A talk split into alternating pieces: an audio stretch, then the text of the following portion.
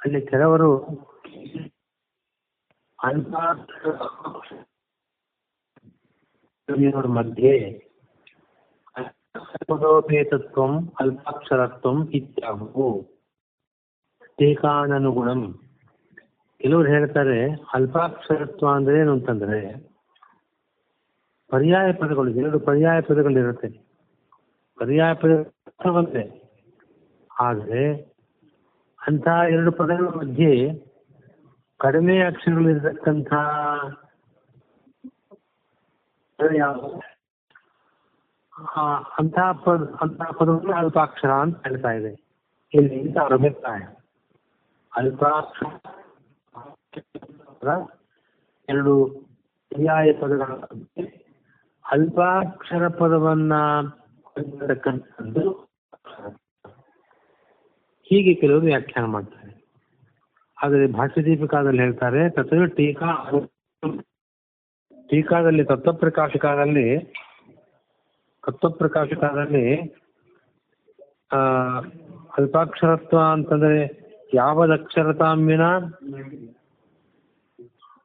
ಯಾವದಕ್ಷರತಾಮ್ಯನ ವಿವಕ್ಷಿತಾರ್ಥ ಅಸಿದ್ಧಿ ತದಲ್ಪಾಕ್ಷರತ್ವಂ ಅಂತ ಹೇಳಿದ್ದಾರೆ.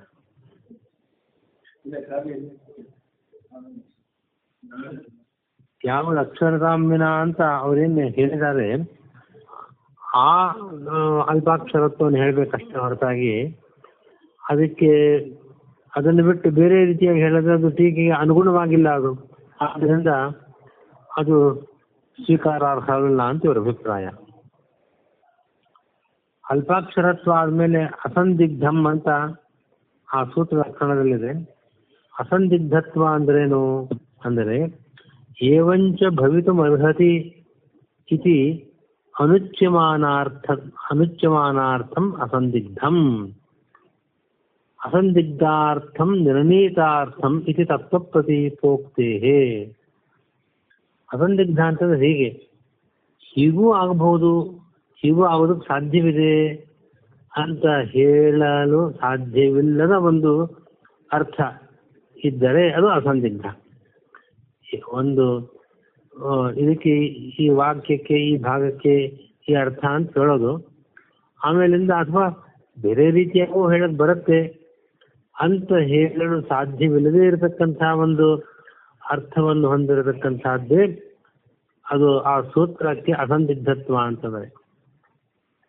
ಆ ತತ್ವಪ್ರದೀಪದಲ್ಲಿ ಹೀಗೆ ವಿವರಣೆ ಕೊಟ್ಟಿದ್ದಾರೆ. ಅಸಂದಿಗ್ಧಾರ್ಥಂ ನಿರ್ಣೀತಾರ್ಥಂ ಅಂತ ತತ್ವಪ್ರದೀಪದಲ್ಲಿ ಹೇಳಿದ್ದಾರೆ. ಅಸಂದಿಗ್ಧವಾದ ಅರ್ಥವುಳ್ಳದ್ದು ಅಂದರೆ ನಿರ್ಣೀತವಾದ ಇದಕ್ಕೆ ಇದಮಿತ್ತಂ ಇದು ಹೀಗೆಯೇ ಅಂತ ಹೇಳತಕ್ಕಂಥ ರೀತಿ ಇದೆಯಲ್ಲ, ಅದು ಅಸಂದಿಗ್ಧತ್ವ. ತತ್ವಪ್ರದೀಪದ ಪ್ರಕಾರ ಅದೇ ಅರ್ಥ. ಅಭಿಪ್ರಾಯ ಅದಾದ ನಂತರ ಸಾರವತ್ ಆಗಿರಬೇಕು ಸೂತ್ರ ಅಂತ ಅನ್ಸ್ಕೊಳ್ಬೇಕಾದ್ರೆ ಸಾರವತ್ ಆಗಿರಬೇಕು ಅಂತ ಆಚಾರ್ಯರು ಭಾಷ್ಯದಲ್ಲಿ ಉದಾಹರಿಸಿದ ಆ ಶ್ಲೋಕದಲ್ಲಿದೆ. ಸಾರವತ್ ಅಂತಿದೆ. ಸಾರವತ್ ಅಂದ್ರೆ ಅನನ್ಯ ಲಭ್ಯ ಉತ್ತಮಾರ್ಥಯುಕ್ತಂ ಸಾರವತ್. ಬಹಳ ಉತ್ತಮವಾದ ಅರ್ಥ. ಆದರೆ ಬೇರೆ ಪ್ರಮಾಣದಿಂದ ನಮ್ಗೆ ಸಿಗೋದಿಲ್ಲ ಅದು. ಅನನ್ಯ ಅನ್ಯವಲ್ಲದ ಬೇರೆ ಪ್ರ, ಬೇರೆ ಪ್ರಮಾಣದಿಂದ, ಬೇರೆ ಗ್ರಂಥದಿಂದ, ಬೇರೆ ರೀತಿಯಾಗಿ ನಮಗೆ ಲಭ್ಯವಲ್ಲದ ಒಂದು ಉತ್ತಮವಾದ ಅರ್ಥವುಳ್ಳದ್ದು ಯಾವುದೋ? ಅದು ಸಾರವತ್ ಅಂತ ಅಭಿಪ್ರಾಯ. ಅನಂತರ ಸ್ವಮುಖಂ ಅಂತಿದೆ. ಬಹುಶಾಖಾಗತ ಪದವಾಕ್ಯಾರ್ಥ ನಿರ್ಣಾಯಕಂ ವಿಶ್ವತೋಮುಖಂ.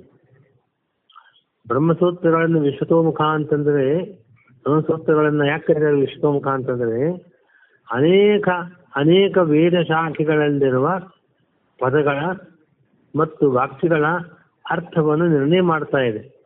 ಇದೇ ವಿಶ್ವತೋಮುಖತ್ವ. ಅನೇಕ ಶಾಖೆಗಳಲ್ಲಿ, ವೇದ ಶಾಖೆಗಳಲ್ಲಿ ಇರತಕ್ಕಂತಹ ಪದಗಳ, ವಾಕ್ಯಗಳ ಅರ್ಥ ನಿರ್ಣಾಯಕವಾದದ್ದು ವಿಶ್ವತೋಮುಖ ಅಂತ ಅನ್ನಿಸ್ಕೊಳ್ತದೆ.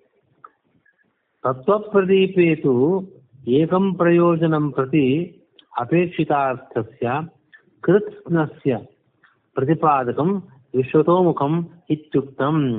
ತತ್ವಪ್ರದೀಪದಲ್ಲಿ ಹೀಗೆ ಹೇಳ್ತಾ ಇದ್ದಾರೆ. ನಾವು ಯಾವುದೋ ಒಂದು ಆ, ಪ್ರಯೋಜನಕ್ಕೂ ಏಕಂ ಪ್ರಯೋಜನಂ ಪ್ರತಿ ಅಪೇಕ್ಷಿತ ಅರ್ಥಸ್ಯ ಯಾವುದೋ ಒಂದು ವಿಷಯವನ್ನು ನಾವು ಅದರಿಂದ ಪಡೆಯಬೇಕು ತಿಳಿಯಬೇಕು ಅಂತಿದ್ದಾಗ ಅಷ್ಟು ಮಾತ್ರ ಹೇಳದೆ, ಆ ಪ್ರಯೋಜನ ಸಿದ್ಧಿಗೋಸ್ಕರವಾಗಿ ಏನೇನು ಹೇಳಬೇಕು, ಅಪೇಕ್ಷಿತವಾದ ಏನೇನು ವಿಷಯ ಇದೆಯೋ, ಆ ಎಲ್ಲವನ್ನೂ ಹೇಳತಕ್ಕಂಥದ್ದು ಅಪೇಕ್ಷಿತಾರ್ಥಸ್ಯ ಕೃತ್ಸ್ನಸ್ಯ ಪ್ರತಿಪಾದ, ಕೃತ್ಸ್ನ ಅಂದ್ರೆ ಸಮಸ್ತ ಅಂತ ಅರ್ಥ. ಒಂದು ಪ್ರಯೋಜನಕ್ಕೋಸ್ಕರವಾಗಿ ನಮಗೆ ಅವಶ್ಯಕವಾಗಿರುವ ಒಂದು ವಿಷಯವನ್ನ ಹೇಳುವಾಗ ಅಷ್ಟನ್ನು ಮಾತ್ರ ಹೇಳಿದ್ರೆ ಅದಕ್ಕೆ ಸಮಗ್ರವಾಗಿ ಅದಕ್ಕೆ ಸಂಬಂಧಪಟ್ಟಂತಹ ಎಲ್ಲಾ ವಿಷಯವನ್ನು ಪ್ರತಿಪಾದನೆ ಮಾಡುವಿಕೆ ಇದೆಯಲ್ಲ? ಇದು ವಿಶ್ವತೋಮುಖ, ವಿಶ್ವತೋಮುಖತ್ವ ಅಂತ ಹಾಗೆ ತತ್ವ ಪ್ರದೇಶದಲ್ಲಿ ಹೇಳಿದ್ದಾರೆ. ಇನ್ನೊಂದು ಏಕತ್ವಂ ವಿಶ್ವತೋಮುಖತ್ವಂ. ಹೀಗೆ ಎರಡು ರೀತಿಯಾಗಿ ಪ್ರಾಚೀನ ಟೀಕಾದಲ್ಲಿ ವಿಶ್ವತೋಮುಖತ್ವವನ್ನ ಹೇಳುವ ರೀತಿ ತತ್ವಪ್ರಕಾಶಕದಲ್ಲಿ ಹೇಳಿರ್ತಕ್ಕಂಥ ಕ್ರಮ ಎರಡನ್ನೂ ಕೂಡ ನಾವು ವಿಶ್ವತೋಮುಖತ್ವ ಅಂದ್ರೆ ಹಾಗೆ ಅಂತ ಅವರು ತಿಳಿಯತಕ್ಕದ್ದು.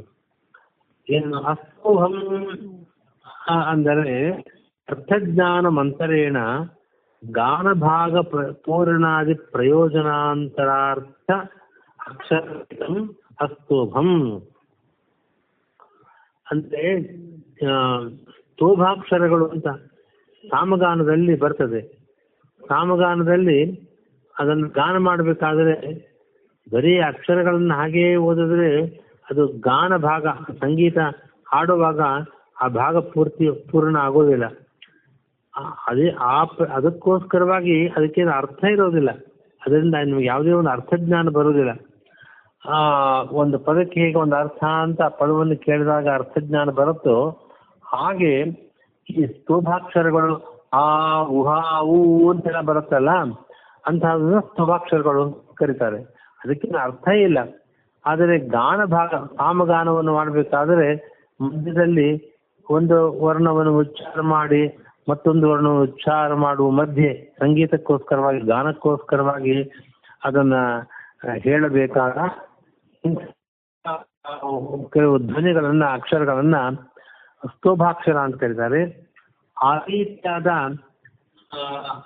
ಆ, ಮ್, ಅಕ್ಷರಗಳು ಇಲ್ಲದೆ ಇರತಕ್ಕಂತಹದ್ದು ಅಸ್ತೋಭ ಅಂತ ಅಭಿಪ್ರಾಯ.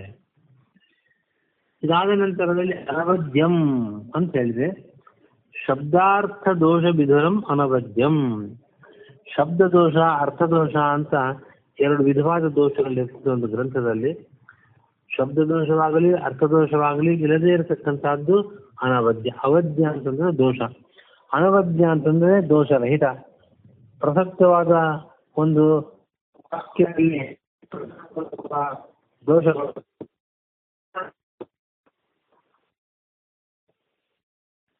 ಅನವದ್ಯ ಯದಿ ತದೇವ ಸೂತ್ರಂ ಇತಿ ಸೂತ್ರವಿದಃ ಸೂತ್ರಲಕ್ಷಣಜ್ಞಾಃ ವಿದುಃ ಅಭ್ಯುಪಯಂತಿ ಇತ್ಯರ್ಥಃ. ಹೀಗೆ ಏತಾವದ್ವಿಶೇಷಣಯುತಂ ಅಲ್ಪಾಕ್ಷರತ್ವ ಅಸಂದಿಗ್ಧತ್ವ ಅಂತ ಎಷ್ಟು ವಿಶೇಷಗಳನ್ನ ಕೊಟ್ಟಿದೆ. ಇಂತಹ ವಿಶೇಷ, ಎಲ್ಲಾ ವಿಶೇಷಗಳನ್ನು ಹೊಂದಿರತಕ್ಕಂತಹ ವಾಕ್ಯಗಳೇ ಸೂತ್ರ ಅಂತ ಅನಿಸ್ಕೊಳ್ಳುತ್ತೆ ಎಂಬುದಾಗಿ ಸೂತ್ರವಿದರು, ಅಂದ್ರೆ ಸೂತ್ರ ಲಕ್ಷಣವನ್ನು ತಿಳಿದವರು, ಇದು ಹೂವು ಆ ರೀತಿ ಹೇಳ್ತಾ ಇದ್ದಾರೆ, ಆ ರೀತಿ ಅಭಿಪ್ರಾಯ ಪಡ್ತಾರೆ ಎಂಬುದಾಗಿ ಆ ಶ್ಲೋಕದ ಅರ್ಥ. అత్ర భాష్య నిర్ణయ హేతు శూన్యవాక్యం కుశల పురుషోక్త లౌకిక వార్తాదికం భగవన్నామంత్రాదికం అర్థాప్రతిపాదకత్వే రుగక్షరావ్యాప్త గానభాగ పరిపూరక సాంగత సామగత శోభాక్షరాణి అపశబ్దోపేత తాదృశ వాక్యం చ ವ್ಯಾವರ್ತಯಿತುಂ ಕ್ರಮೇಣ ವಿಶೇಷಣ ಇತಿ ಪದಪ್ರಯೋಜನಂ ತತ್ವಪ್ರದೇಕೋಕ್ತಂ ಅನುಸಂಧೇಯಂ ಇಲ್ಲಿ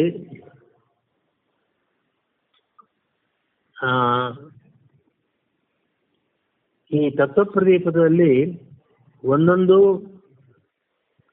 ಪದದ ಈ ವಿಶೇಷಣಗಳ ಪ್ರಯೋಜನವನ್ನ ಅಲ್ಲಿ ಕೊಟ್ಟಿದ್ದಾರೆ ಅಲ್ಪಾಕ್ಷರಂ ಅಸಂದಿಗ್ಧಂ ಸಾರವತ್ ವಿಶ್ವತೋಮುಖಂ ಅಂತ ಒಂದು ವಿಶೇಷಕ್ಕೂ ಕೂಡ ವಿಶೇಷಣವನ್ನು ಕೊಟ್ಟಿದ್ದಾರೆ. ತನ್ನ ತತ್ವಪ್ರದೀಪದಲ್ಲಿ ಹೇಳಿದ್ದನ್ನ ಅನುವಾದ ಮಾಡುತ್ತಾ ಇದ್ದಾರೆ. ಅಂತಹ ಆ ಪ್ರಯೋಜನವನ್ನ ತತ್ವಪ್ರದೀಪದಲ್ಲಿ ಹೇಳಿರ್ತಕ್ಕದ್ದನ್ನ ನಾವು ಅನುಸಂಧಾನ ಮಾಡಬೇಕು, ತಿಳಿಯಬೇಕು ಅಂತ ಇದು ಅದರ ವಿವರಣೆಯನ್ನ ಮುಂದಿನ ಪಾಠದಲ್ಲಿ ಹೇಳ್ತೇನೆ.